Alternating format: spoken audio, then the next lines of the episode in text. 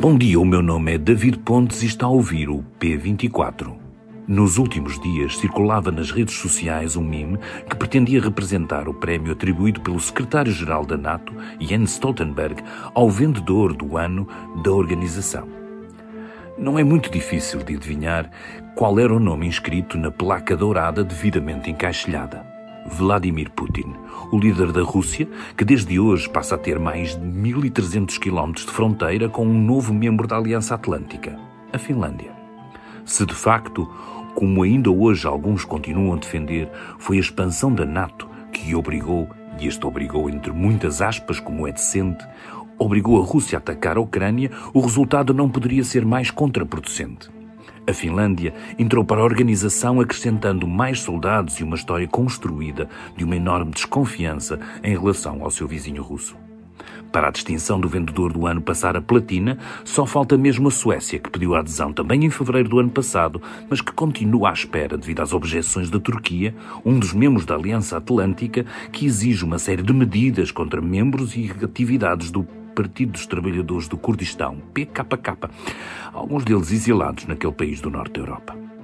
Mas se Putin falhou redondamente nos objetivos da sua operação especial, reforçando os laços no interior da NATO e da UE e levando os países membros a aumentar os seus orçamentos militares, isso não se deve tanto à inépcia das suas forças ou à deficiente visão estratégica, mas claramente à capacidade de resistência dos ucranianos. Foi essa a cartada decisiva que alterou tudo desde o primeiro momento, obrigando o mundo a não encolher os ombros e a antes abraçar a causa ucraniana como uma luta importante de resistência ao autoritarismo e contra aqueles que querem ditar as suas leis pela violência. Quando o conflito já leva mais de um ano, quando a primavera sucedeu ao inverno, sem que depois da contraofensiva ucraniana do ano passado tenha havido grandes mudanças no terreno, é essa resistência que continua bem viva.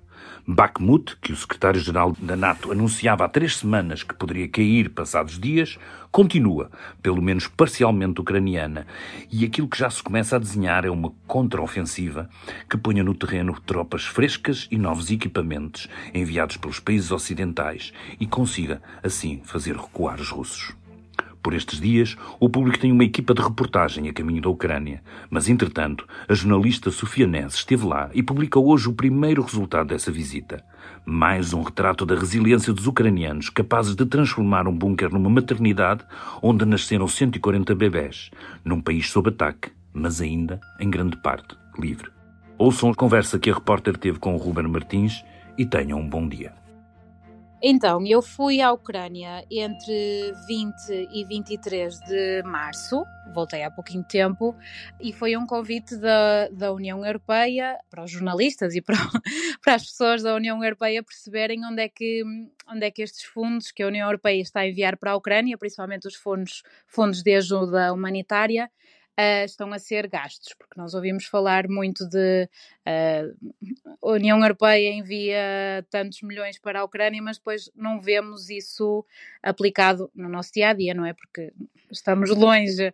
Uh, pronto, e o objetivo era nós vermos mesmo um, os, os, sítios onde o, o, dinheiro foi usado.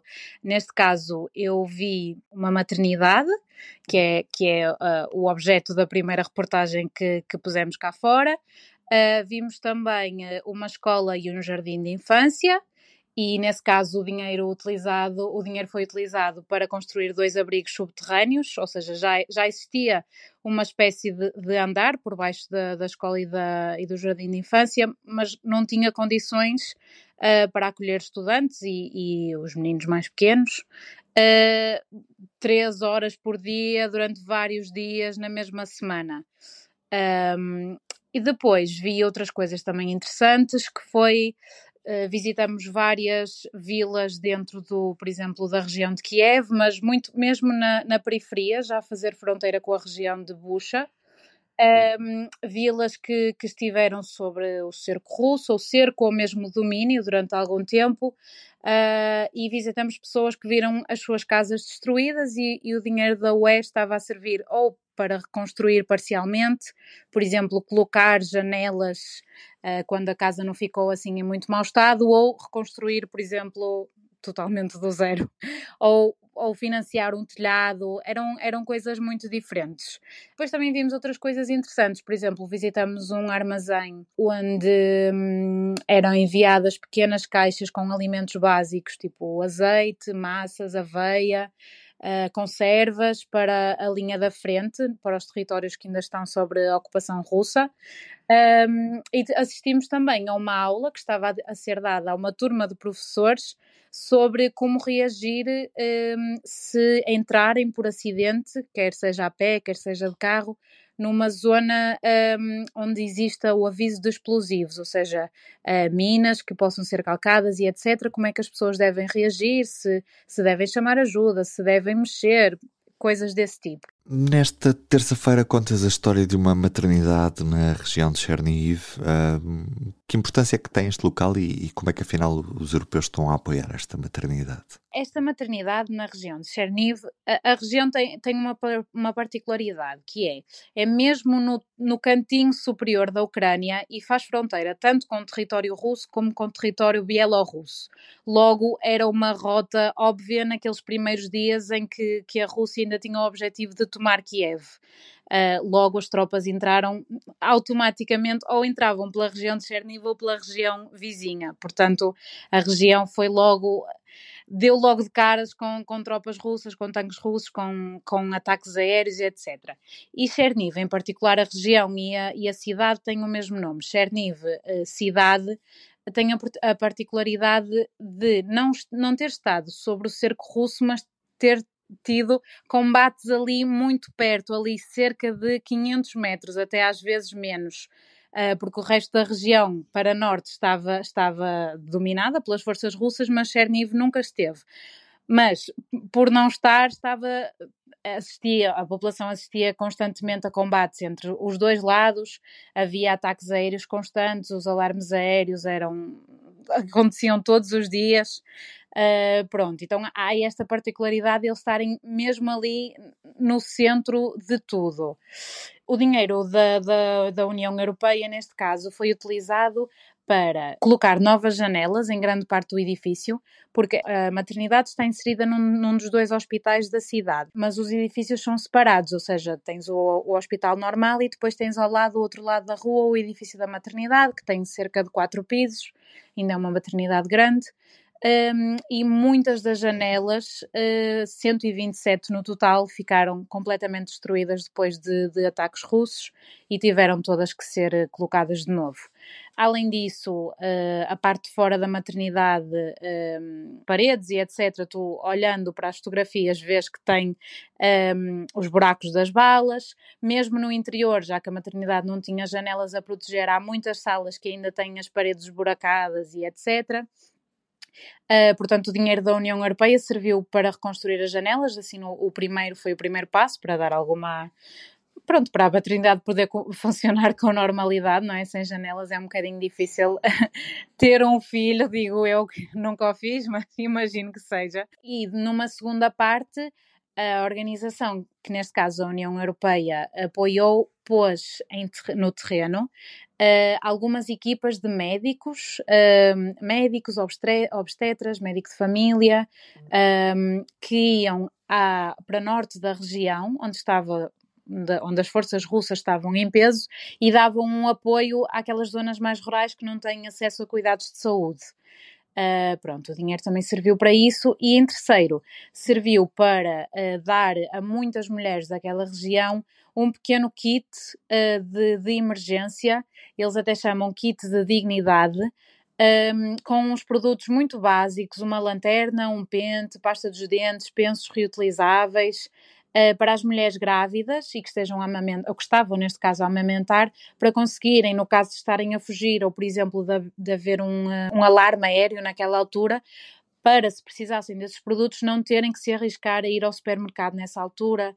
Uh, pronto, dava-lhes assim alguma margem de manobra e essa organização conseguiu pôr, pôr em prática e enviava essas caixinhas para as mães e para as mulheres que estivessem a amamentar e dava-lhes assim alguma, alguma segurança, digo eu. E Sofia, hum, como é que é nascer num cenário destes? O que é que tu sentiste e viste destas mulheres ao certo? nós visitamos, tivemos na, na, parte normal da maternidade e depois visitamos um primeiro abrigo uh, que é mais uh, parecido com o que nós estamos agora habituados a ver com as imagens que nos chegam, que nos chegam no último ano da Ucrânia, que era um abrigo com, com cadeiras, assim um túnel uh, comprido, que não tinha tantas condições como o que vou falar a seguir. Este primeiro abrigo serviu para ehm, dar abrigo, correndo o risco de me repetir, uh, cerca de 100 pessoas civis, uh, não eram grávidas, não eram doentes, nada, uh, que durante 30 dias, quase 40, que as forças russas tiveram,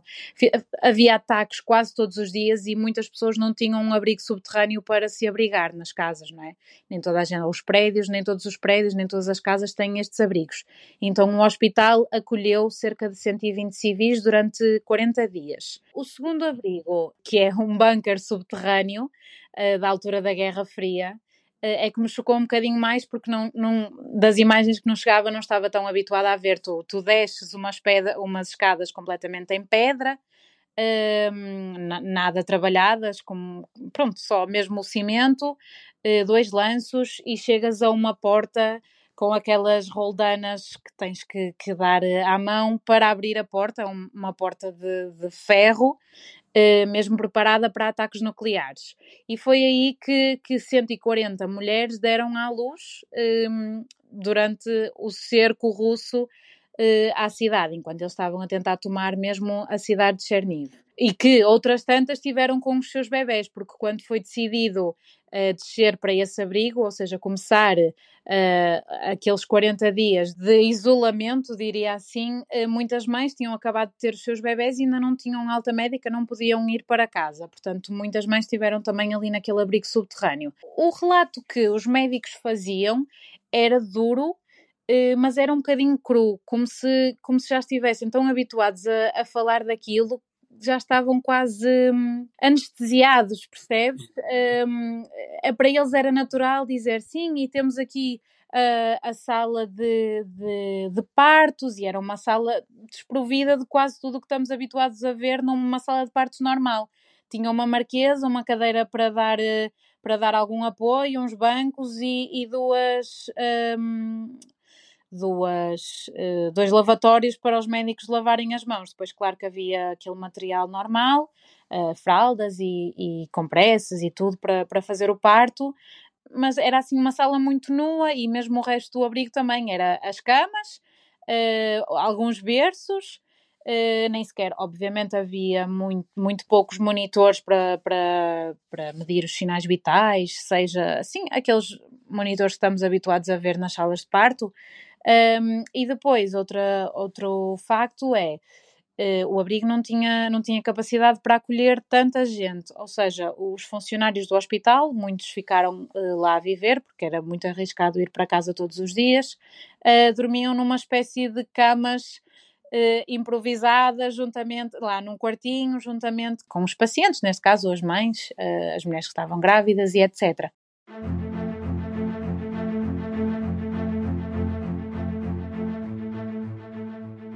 Foi um relato que pode ler em público.pt na edição impressa desta terça-feira, dia em que o calendário marca a adesão da Finlândia à Organização do Tratado Atlântico Norte, a NATO. Será nesta terça-feira a entrada do mais recente membro desta União de Defesa, União Militar composta por países dos dois lados do Atlântico e que teve na Finlândia a primeira adesão pós-guerra na Ucrânia.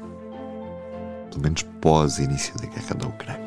Eu sou Ruben Martins, do P24.